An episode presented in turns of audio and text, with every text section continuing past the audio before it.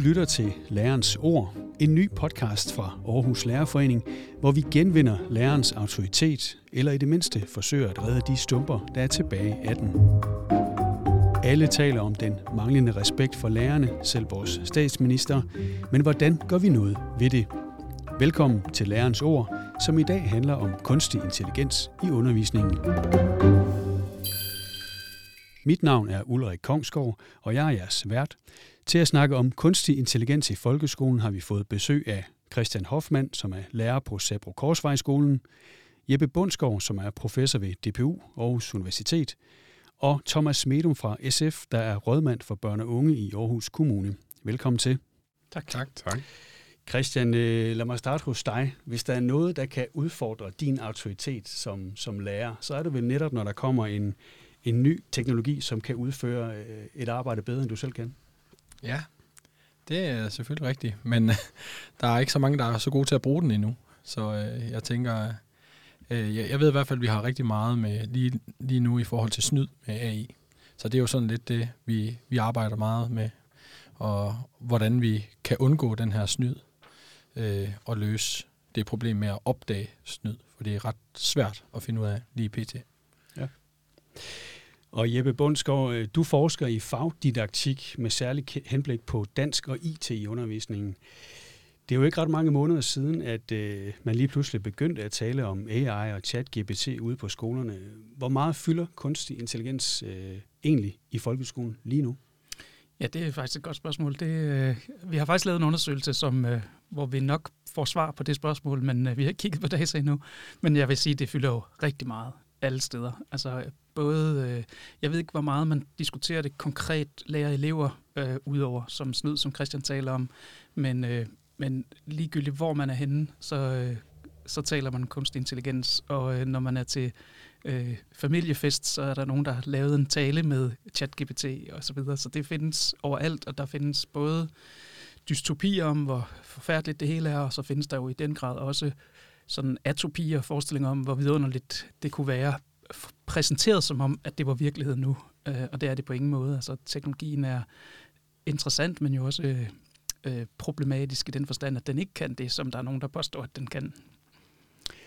Thomas Medum, øh, er du begyndt at skrive dine politiske taler med chat-GPT, eller hvad er dit eget forhold til det? Nej, det er jeg ikke. Jeg forsøgte mig med et læserbrev på et tidspunkt og se, hvad kvaliteten var af det, og blev enig med mig selv om, at, øh, at det var vist ikke der, det var noget til endnu. Eller også var jeg ikke god nok til at skrive oplægget til den chatrobot, jeg brugte. Så, så nej, jeg har mest en, en professionel interesse i det, og prøver at holde mig eller, ja, sådan, så opdateret, som jeg nu kan. Øhm, men jeg, jeg tænker også, jeg, jeg er famlende på det på mange måder, øhm, og kunne godt ønske mig, at, at vi fra politisk side også var dygtige og egentlig også havde mere viden, og vi ikke kommer til at løbe bagefter en udvikling, der går, der går super hurtigt. Der er sket noget siden, at jeg sad med min Commodore 64 og selv forsøgte at, at lave de første små bevægelser på en skærm. Hvad tænker du helt overordnet om, at, øh, at vores børn kan komme til at stå ansigt til ansigt med den her nye teknologi allerede, øh, når de starter i skolen? Jamen, jeg tænker, det er den virkelighed, der er. Jeg, det er ikke mange dage siden, jeg havde et par seje 9. klasses piger, der skrev projektopgave, øh, og tydeligvis med en tese om, at det var for dårligt, at folkeskolen ikke klædte dem på til den virkelighed, de oplever allerede er der. Øh, det er ikke noget, vi kommer til at kunne fjerne eller sige, der skal der ikke skal være der. Så, så jeg er optaget af, hvordan vi gør, at, at folkeskolen ikke kommer alt for langt bag efter den udvikling, og kan være med til at ja, også spille eleverne stærkere, og nogle af alle de dilemmaer, der også er i, i den del af kunstig intelligens, der handler om at, at tage kæmpe store mængder informationer og genskabe dem. Der, der er en masse dilemmaer i det, som, som vi er nødt til at klæde ja, både medarbejdere og, og elever på til.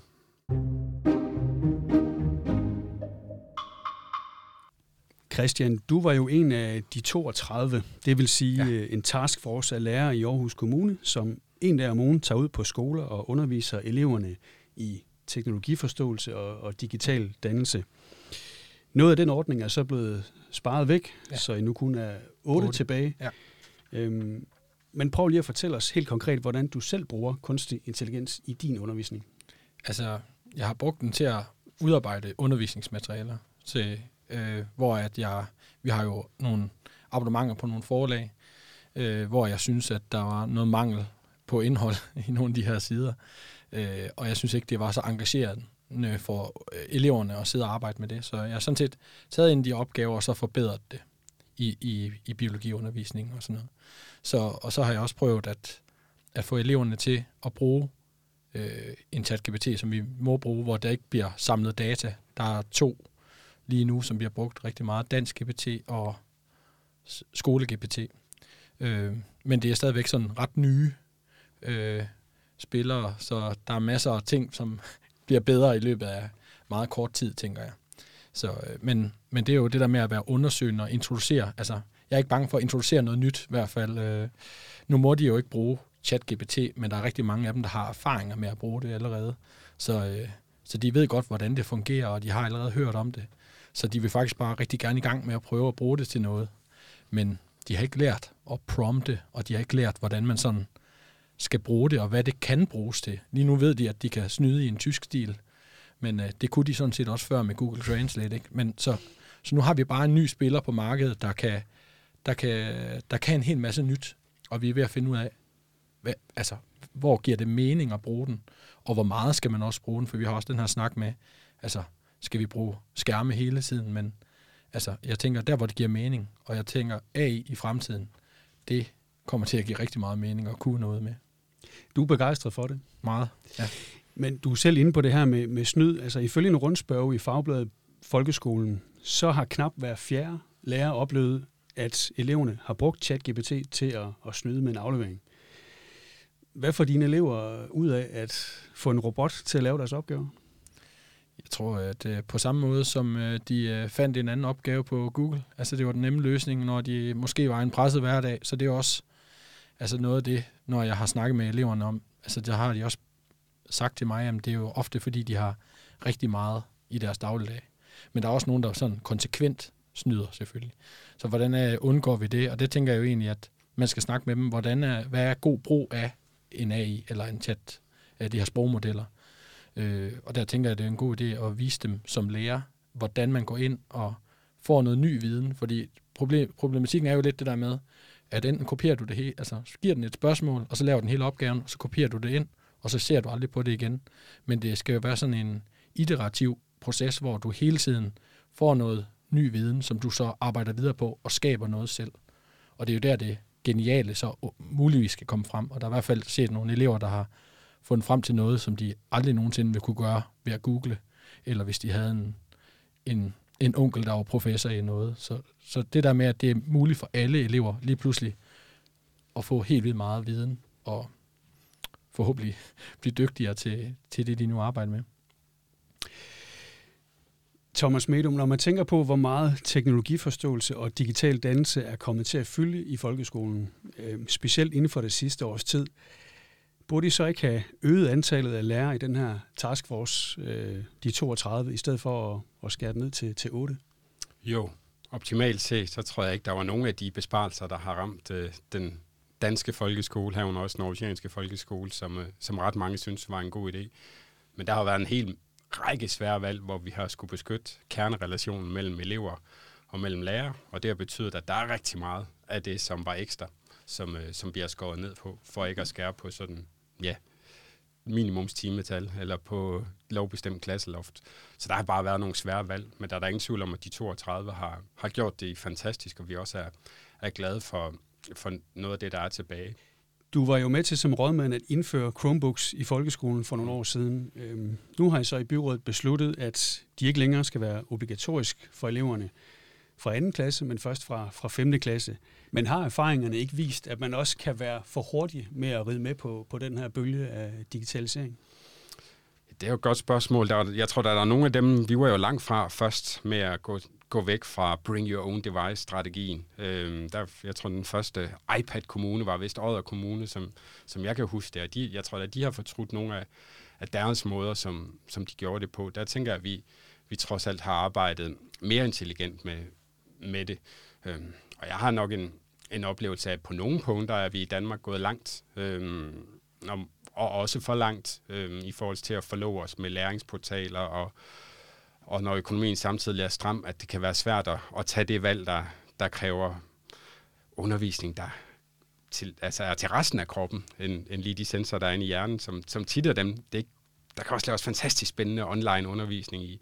Øh, men, men når tiden er presset, så bliver det nogle gange det nemme valg at, at, at køre et nemt forløb af på en læringsplatform. Der, der tror jeg på nogen måder, vi er gået for langt. Men det må nogle gange også være, være skolens opgave at klæde ungdommen på til, til den udvikling, der er derude. Og, så jeg tror ikke, vi kan lave sådan en, ja, en, te, altså en zone, der, hvor, det, hvor vi bare drømmer os tilbage til, dengang vi selv gik i skole. Jeppe Bundsgaard, øh, professor ved DPU. Øh, da vi snakkede i telefon sammen forleden dag, så sagde du til mig, løsningen er ikke at forbyde skærmene. Vi skal hellere lære eleverne at være kritiske. Kan du ikke lige uddybe, hvad du mener med det? Jo, altså, jeg ved ikke om... Jeg er ikke helt enig med, at tingene er kommet, og vi kan ikke øh, undgå det. Vi tager rigt, altså, jeg vil sige, der er rigtig mange valg, som vi tager som samfund, øh, og nogle gange så er samfundet så EU, øh, andre gange er det lokalt i en kommune.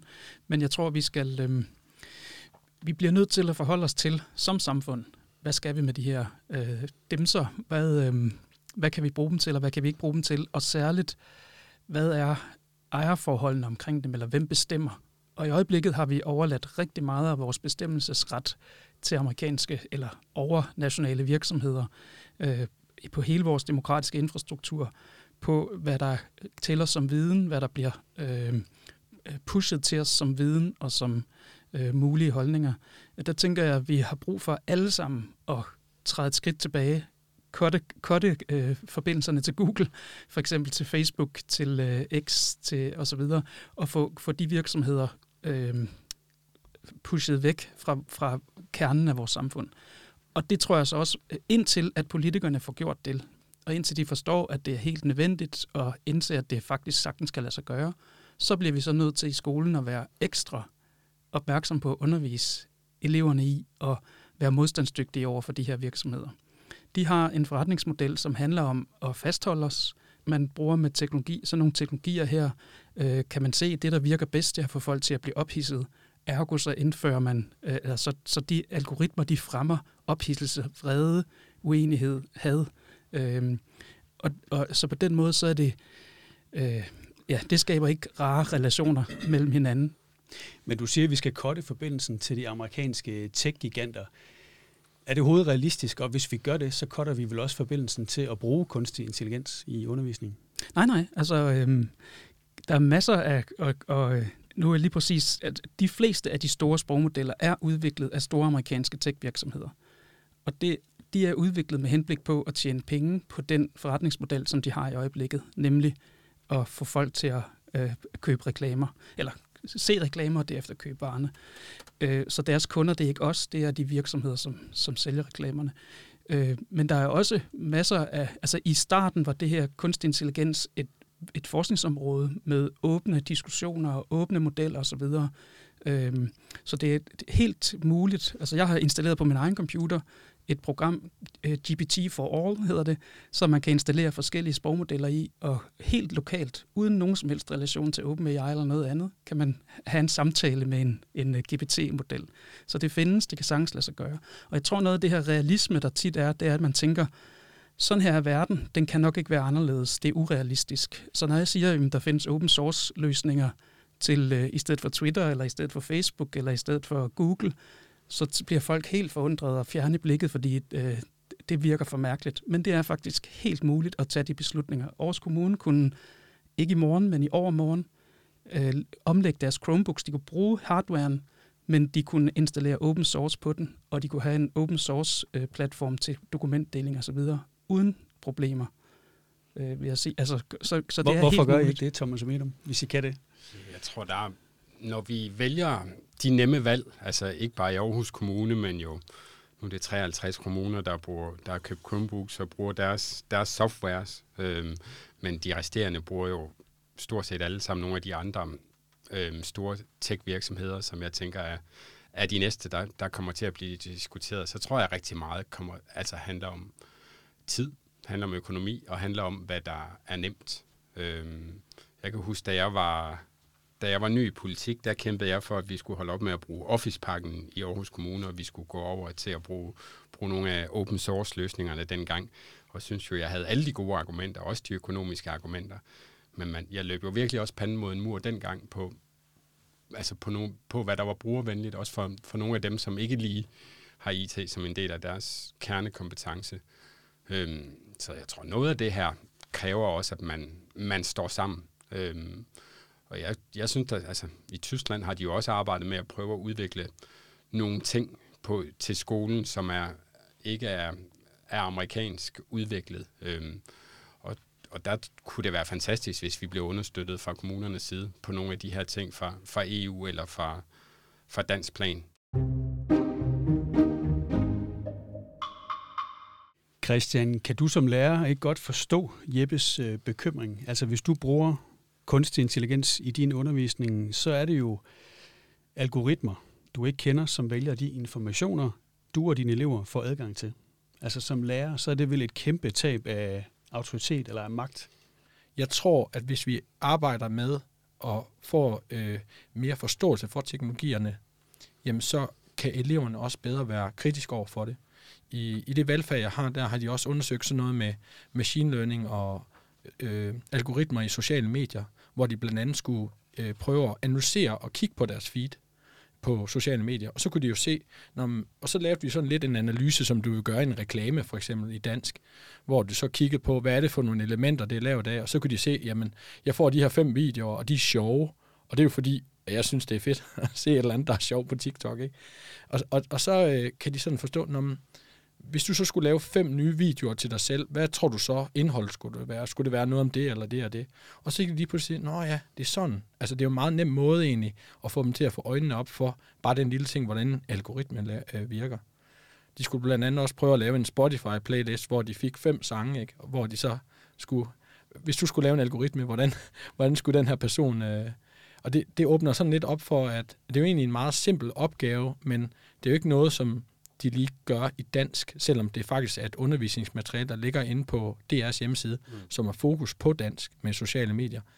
Jeg tror ikke, der er særlig mange. Det er super godt og mega fedt øh, forløb, der er lavet derinde, og jeg er også med til at, at prøve det af, inden det kommer ud på DR.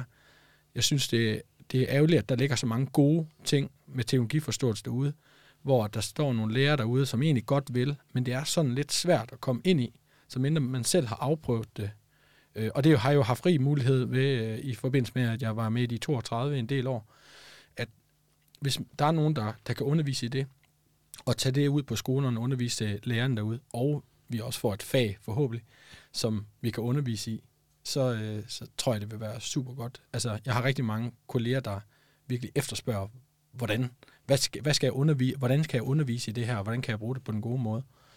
Jeppe Bundsgaard, jeg ved, at du ikke er specielt imponeret over lærernes sådan generelle computerfærdigheder og teknologiforståelse. Jeg ved ikke, om jeg ikke er specielt imponeret over lærernes. Jeg synes, altså igen, de undersøgelser, som jeg har været med til at lave, viser, at danske lærere er nogle af dem, som er bedst. Vi laver ikke test af dem, men når de skal fortælle om, hvad de selv kan finde, hvad de kan finde ud af af forskellige ting, så er de nogle af de bedste i verden. Øh, så på den måde er jeg sådan set ganske tryg. Problemet er jo, at der er ingen af os, der er øh, gode nok i, i det, til, til de her ting. Og der, der er meget, meget få, som helt som forstår, hvad kunstig intelligens er. Hvis vi lige holder fokus på, på selve undervisningen, hvad, hvad er det så, fremtidens lærer skal være god til, som du ser det? De skal først og fremmest være didaktikere, og det tror jeg faktisk er det, der tit går galt. Altså, da Odder Kommune introducerede iPads i sin tid, så var jeg sådan en forholdsvis ung forsker inden for feltet, men jeg forstod simpelthen ikke, hvorfor at de synes, at iPads var det rigtige at investere i. Øh, og der tror jeg, jeg øh, fandt på begrebet, at man skal have didaktik først, og så kan man vælge, hvad for et redskab man skal bruge. Og vi har en tendens til at gøre det omvendt. At vi siger, ej, der er en fed teknologi, hvordan kan vi bruge den? Øhm, og der tænker jeg måske, at vi skal i højere grad tænke, hvordan kunne det være fedt at lave undervisning, og er der nogle teknologier, som kan understøtte os i den undervisning? Thomas Medum, i en rundspørge i fagbladet Folkeskolen, der svarer mere end 72 procent af lærerne nej til, at de er klar til at undervise eleverne i kunstig intelligens. Og kun 14 procent svarer ja. Er du som rådmand på området klar til at investere i efteruddannelse af lærerne? Jeg tror, det bliver nødvendigt at finde veje til, at vi bliver dygtigere, og det vil også komme til at koste noget. Jeg håber, vi får det helt store ryg med indførelse af teknologiforståelse, at man ikke bare lægger en opgave ud til kommunerne uden, uden penge, men, man, men at der faktisk kommer en hjælp der. Men, men det er jeg ret overbevist om, at det bliver en af de steder, hvor vi kommer til at skulle, skulle investere. Så, så det er vist det tætteste, du, du kommer på et ja. Men, men du er selv inde på det her skoleudspil fra regeringen, hvor, hvor faget teknologiforståelse mm. jo blandt andet er i spil. Men jeg kan fornemme på dig, på dig, du synes, det skal være obligatorisk, og ikke et valgfag. Ja, det synes jeg, det skal. Jeg er ellers øh, stor tilhænger af, at vi, vi også ser på den samlede både opgavemængde og øh, hvor mange ressourcer vi har bundet op på lige præcis lektioner med og så videre. Men, men lige præcis her, der, der tror jeg simpelthen, vi kommer til at, at efterlade for mange elever, hvis det, hvis det bliver et valgfag. Øhm, så, så jeg er tilhænger af, at det skal være obligatorisk. Jeg er øvrigt også tilhænger af, at vi, vi prøver at spejle noget af det, som mellemtrinnet kan op i, op i udskolingen, hvor jeg tror, nogle af de, ja, de gode inputs, vi, vi lige har hørt omkring, hvad lærerne skal kunne, og hvad god undervisning er, at, at vi også får mere rum til at lave den i, i udskolingen. Øhm, og det handler også om altså nogle af de gode ambitioner, der også er i udspil, om man vil ind og forandre fagets formål og indhold, at, at hvis man også tager fat i at forandre prøverne, øhm, altså, så tror jeg godt, man kan komme et skridt, hvor, hvor det også mere bliver et didaktisk valg, om man eksempelvis tager en en teknologi i brug, eller ikke, om man skal nå igennem checklisterne på, på alle platformene for at køre frem til prøven. Men er vi ikke enige om, at faget teknologiforståelse jo kun mm. virker efter hensigten, hvis, hvis læreren er, er klar til det? Jo, hvis vi bare startede øh, efter sommerferien og ikke gjorde andet, så tænker jeg, at der, var, der vil være meget stor tilfældighed øh, i forhold til, hvad det var for en undervisning, man fik. Øh, så det er klart, at, at man kan ikke bare indføre det uden at gøre andet. Øh, så, så jo, der er helt klart brug for, for et løft, og for at vi, ja, at vi giver lærerne gode muligheder for at lykkes med, med at lave undervisning og didaktik, som er relevant.